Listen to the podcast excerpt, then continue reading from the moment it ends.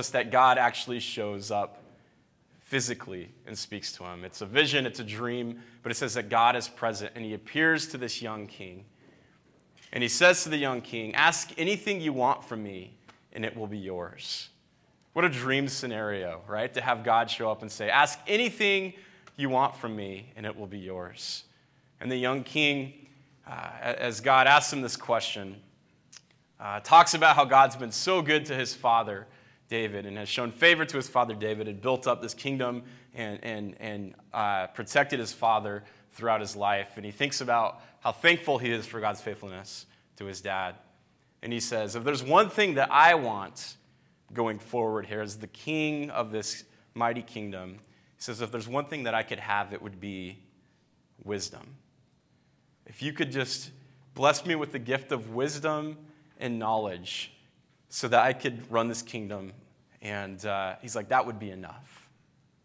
So, of all the things he could have asked for, this young man asked for wisdom.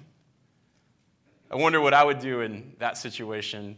Uh, I, it's almost like I imagine almost like this genie in, this, in, in a bottle showing up in front of me. And obviously, that's not how God works or what it probably looked like. But if I could ask for anything, uh, to be like this king and ask for wisdom, um, I think is very interesting. This king, his name is Solomon. Some of you probably know his story. He's considered one of the wisest men to ever walk the face of the earth. And there's even wisdom in his decision to ask for wisdom.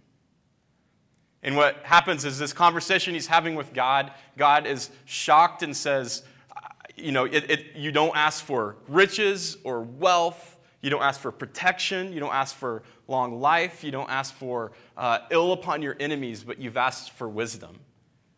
And because you've done that, I'm going to give you wisdom. And all of these other things that most people would ask for, you're going to get that as well.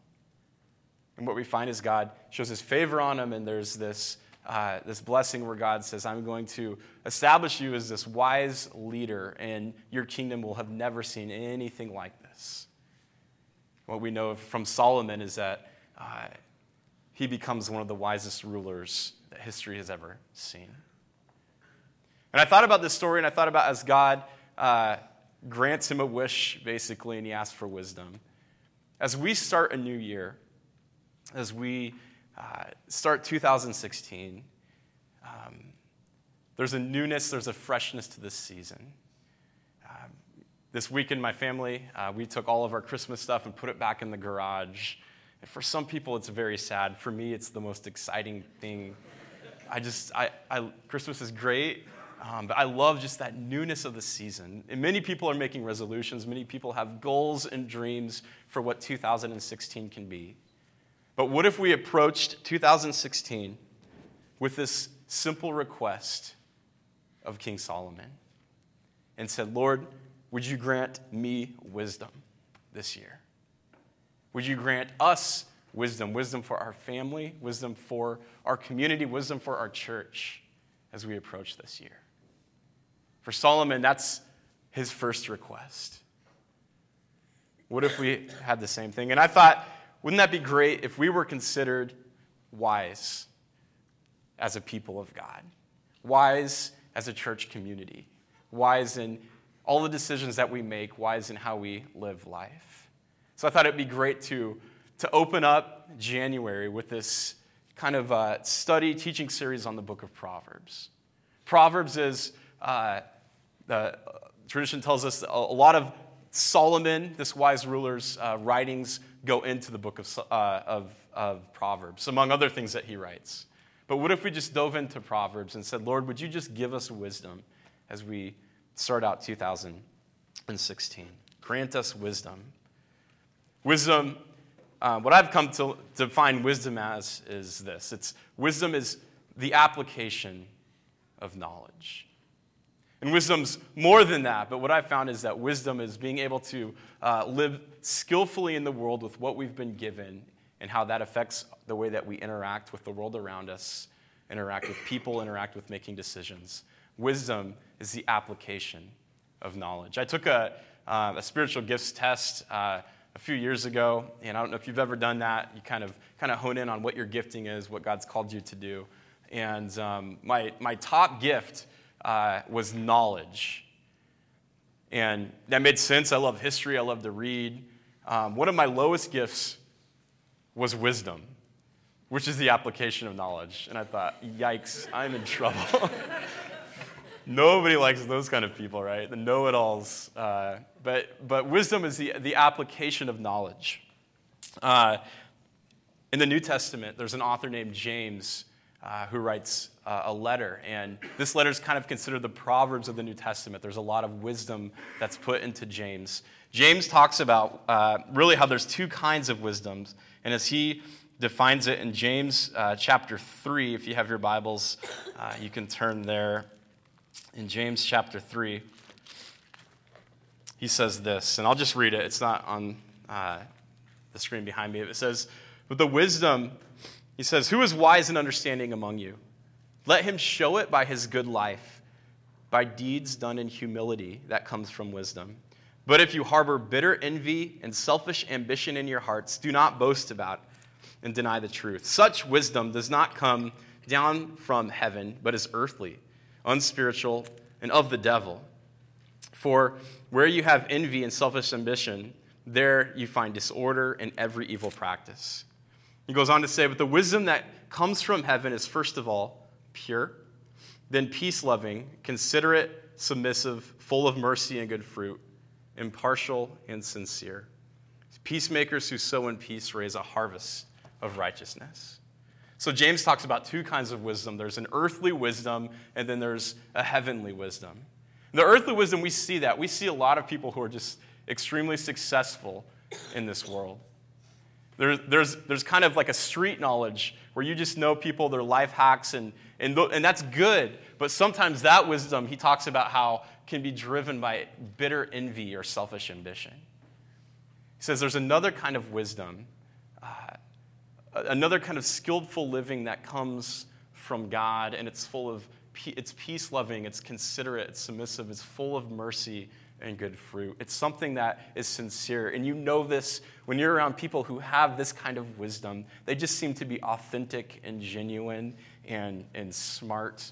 And, and you know when you're around them, uh, they're the kind of people that uh, you just want to be with because you know there's something that they have uh, that's almost otherworldly. Maybe you have people in your life like this, that when you're near them, there's this approachable, uh, pres- they have this approachable presence. You know that you could go to them with advice. You know that you could go to them uh, with tough issues. And it's just like, yeah, there's this heavenly wisdom that comes from them. Wisdom, heavenly wisdom, and earthly wisdom.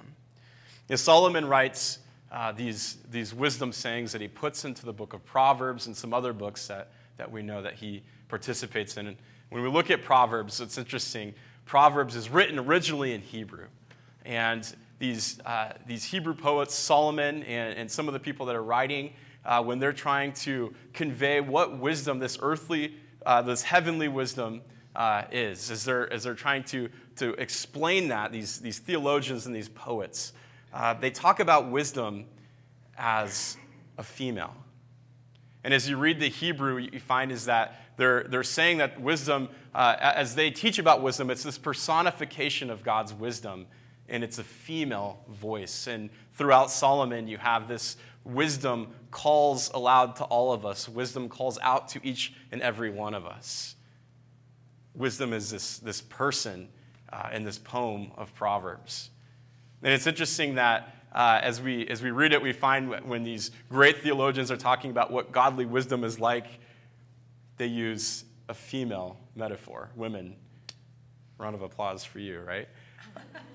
Uh, what we find is that also in, in Proverbs, uh, as it was written in Hebrew, uh, and as we find out throughout history, the Greeks, uh, the Greek Empire comes in and they kind of control everything, and they take the scripture and they write it into uh, from Hebrew, they translate it into Greek. and this Old Testament, is called the Septuagint. It's the Greek translation of the Old Testament. Uh, they, the, the term they use for wisdom is the term Sophia. Sophia would be a great name for a daughter, just in case you have one. Um, Sophia is, it is, so it literally says that Sophia calls out uh, to all of us. Wisdom calls to each one of us. Sophia calls out this personification of God's wisdom. And we think about uh, how the, the writers are, are putting this in uh, to the sacred text that we have. Wisdom, this heavenly wisdom, calls to each one of us. And it does this because God has this desire for us to experience life to the full as we travel through this world. And when we think about what Scripture tells us, Scripture reveals to us this, this great plan of salvation that God has put into place, and it has eternal implications. And we talk about the eternal implications.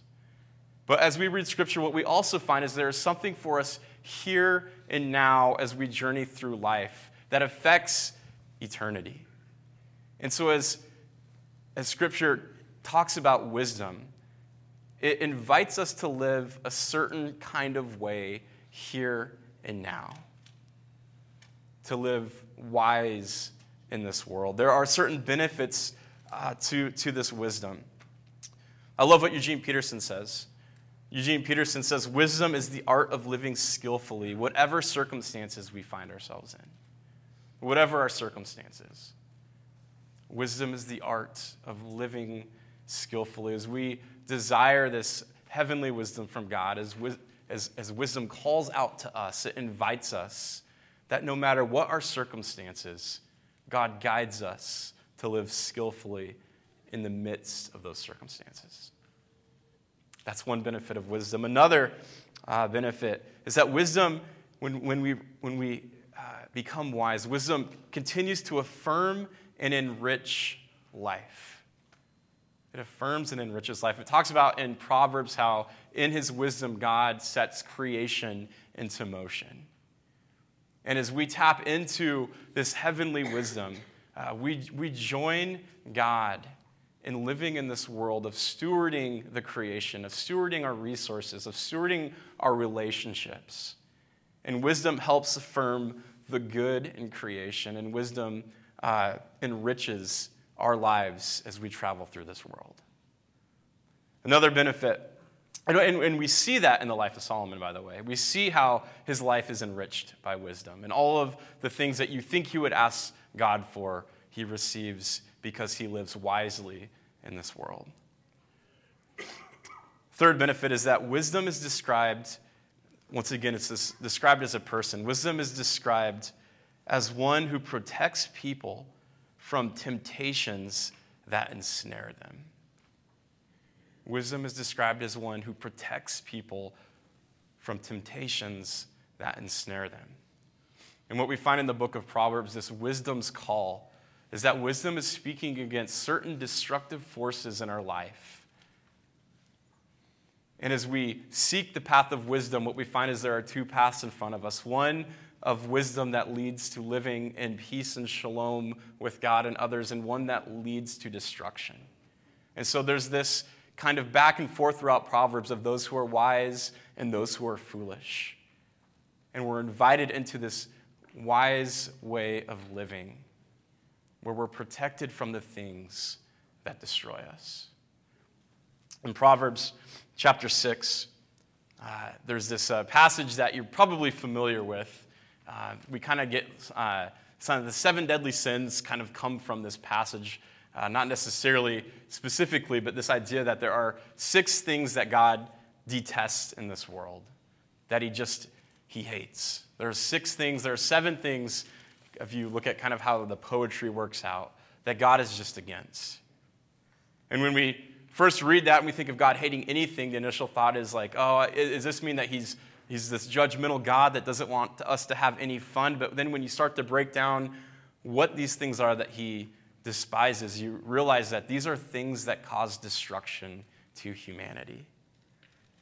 And what wisdom does is it helps us navigate these destructive forces that are in the world. And as we look in, at Proverbs and we dive into this, uh, this book, what we find is that these destructive forces keep popping up. There's this pattern and rhythm uh, to Proverbs where wisdom is calling us out away from the destructive forces. And as we look at these forces, these things that God is against, he says, haughty eyes. Does anyone know what haughty eyes are? Pride. Prideful eyes, a lying tongue, hands that shed innocent blood, a heart that devises wicked schemes, feet that are quick to rush into evil, a false witness who pours out lies and a man who stirs up dissension. These are things that God is against. And what we find in Proverbs is over and over again, there's these warnings that there are these destructive forces in our lives that can cause destruction, that can hurt humanity and hurt our relationships.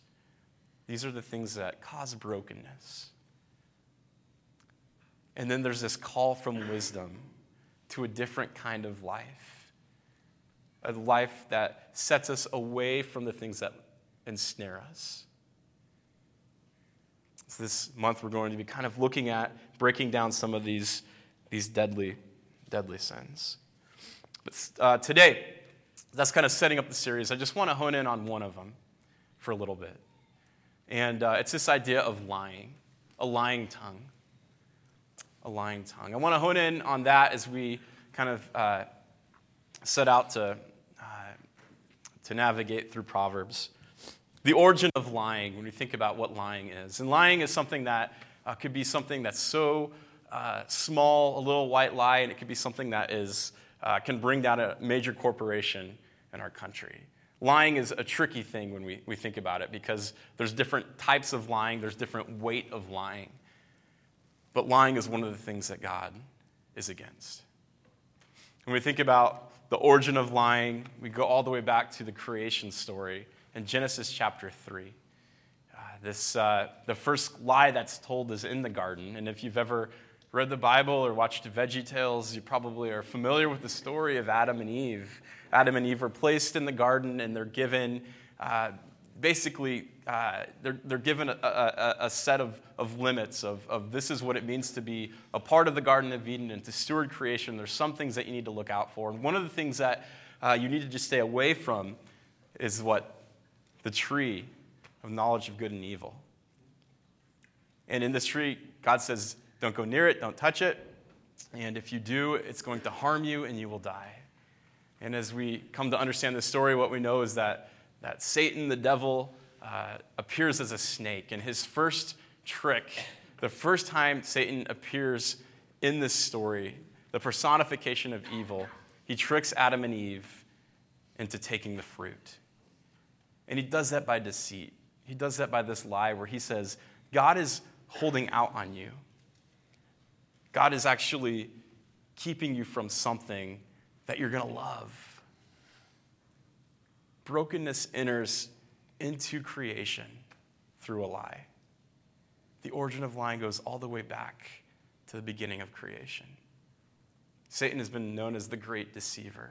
And what we find is that you know, Adam and Eve, they, they are deceived and they take the fruit.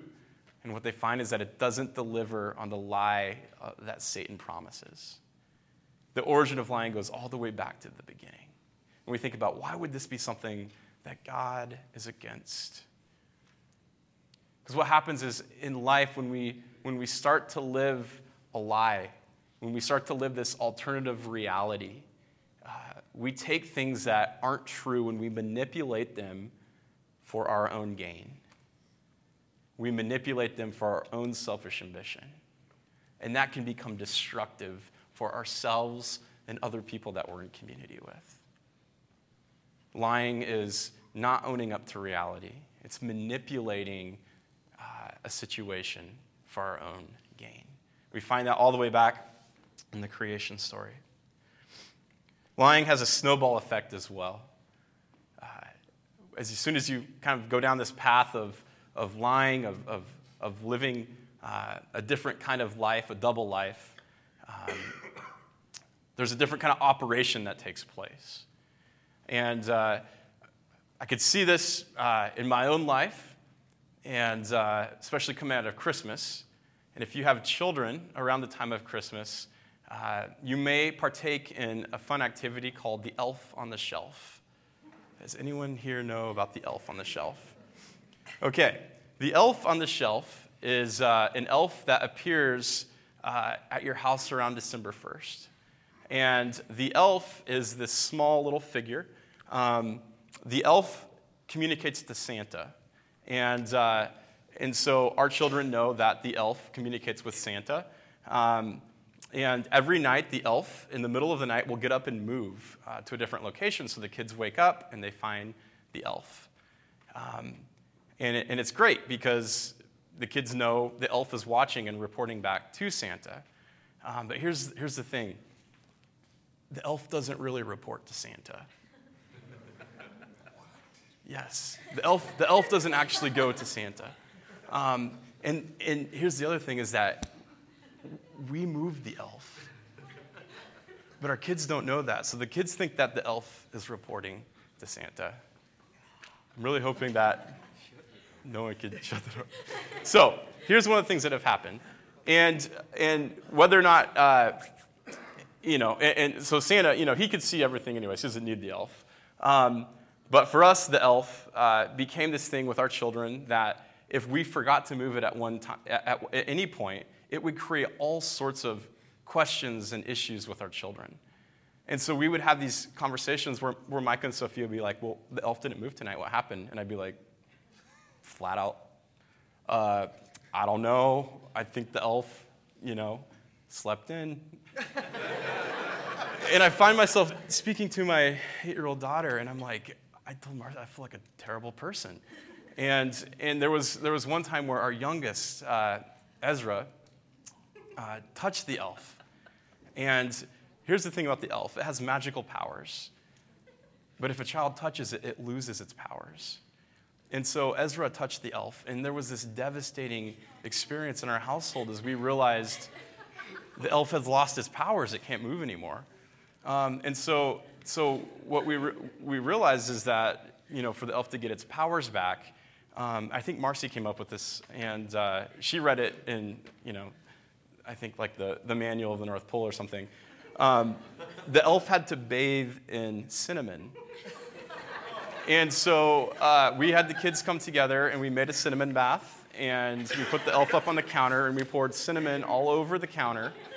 And, uh, and that's how the elf had its magic powers restored to it. And so before going to bed that, that night, Marcy was like, uh, make sure that you know you put like footprints in the cinnamon as the elf is getting out and i'm like so we had this like whole like crime scene in our in our kitchen because uh, we wanted to uh, keep this thing going for our children to say this is what the elf is and and and we all know the elf doesn't really report to santa santa has his other sources right um, but the last month has been terrible for me because I've had all these conversations with my children and it keeps getting bigger.